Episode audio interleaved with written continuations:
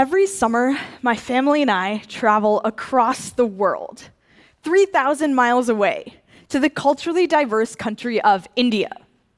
Now, India is a country infamous for its scorching heat and humidity. For me, the only relief from this heat is to drink plenty of water. Now, while in India, my parents always remind me to only drink boiled or bottled water, because unlike here in America, where I can just turn on a tap and easily get clean, potable water, in India, the water is often contaminated. So my parents have to make sure that the water we drink is safe. However, I soon realized that not everyone is fortunate enough to enjoy the clean water we did.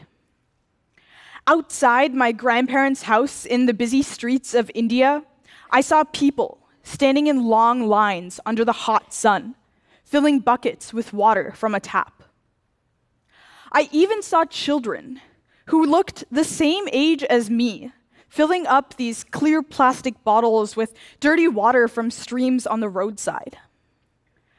Watching these kids forced to drink water that I felt was too dirty to touch changed my perspective on the world.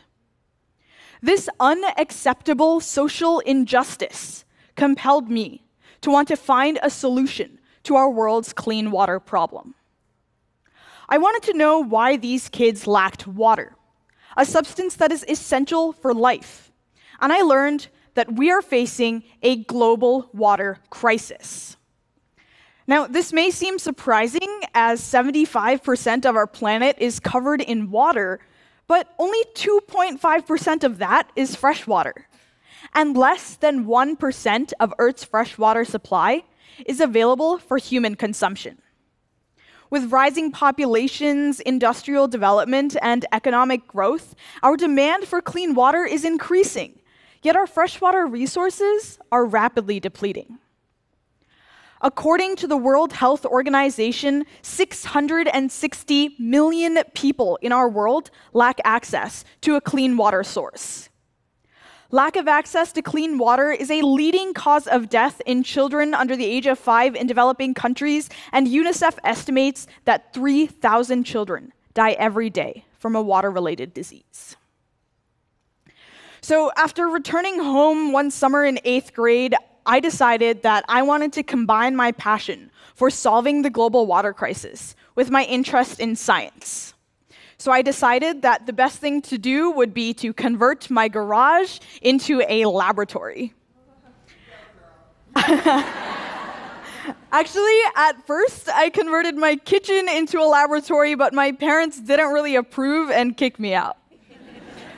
I also read a lot of journal papers on water-related research, and I learned that currently in developing countries, something called solar disinfection, or SODIS, is used to purify water. SODIS, in SODIS, clear plastic bottles are filled with contaminated water and then exposed to sunlight for six to eight hours. The U V radiation from the sun destroys the D N A of these harmful pathogens and decontaminates the water.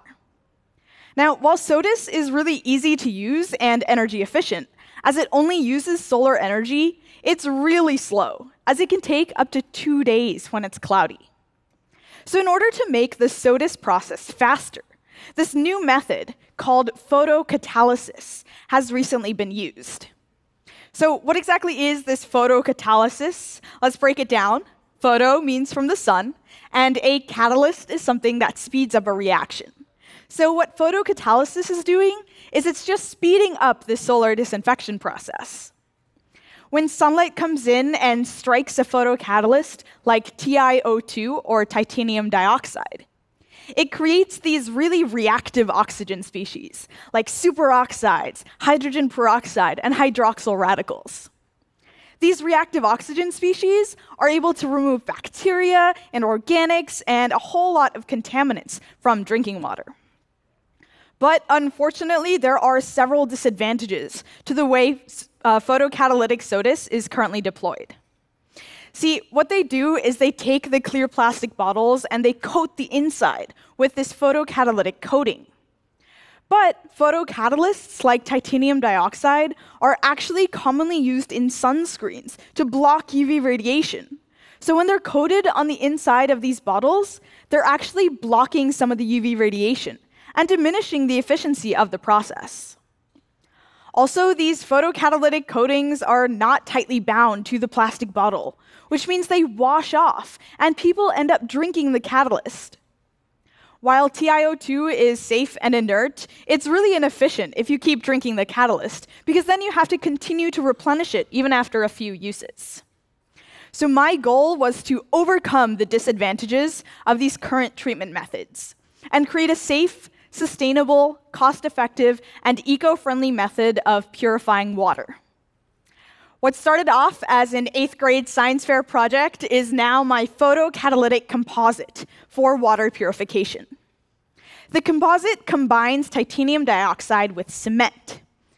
The cement-like composite can be formed into several different shapes, which results in an extremely versatile range of deployment methods. For example, you could create a rod that can easily be placed inside water bottles for individual use, or you could create a porous filter that can filter water for families. You can even coat the inside of an existing water tank to purify larger amounts of water for communities over a longer period of time. Now, over the course of this, my journey hasn't really been easy. You know, I didn't have access to a sophisticated laboratory. I was fourteen years old when I just started, and but I didn't let my age deter me in my interest in pursuing scientific research and wanting to solve the global water crisis. See, water isn't just the universal solvent. Water is a universal human right. And for that reason, I'm continuing to work on this science fair project from two thousand twelve to bring it from the laboratory into the real world. And this summer, I founded Catalyst for World Water, a social enterprise aimed at catalyzing solutions to the global water crisis.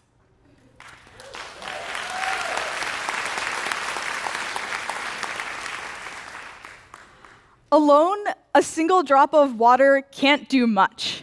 But when many drops come together, they can sustain life on our planet.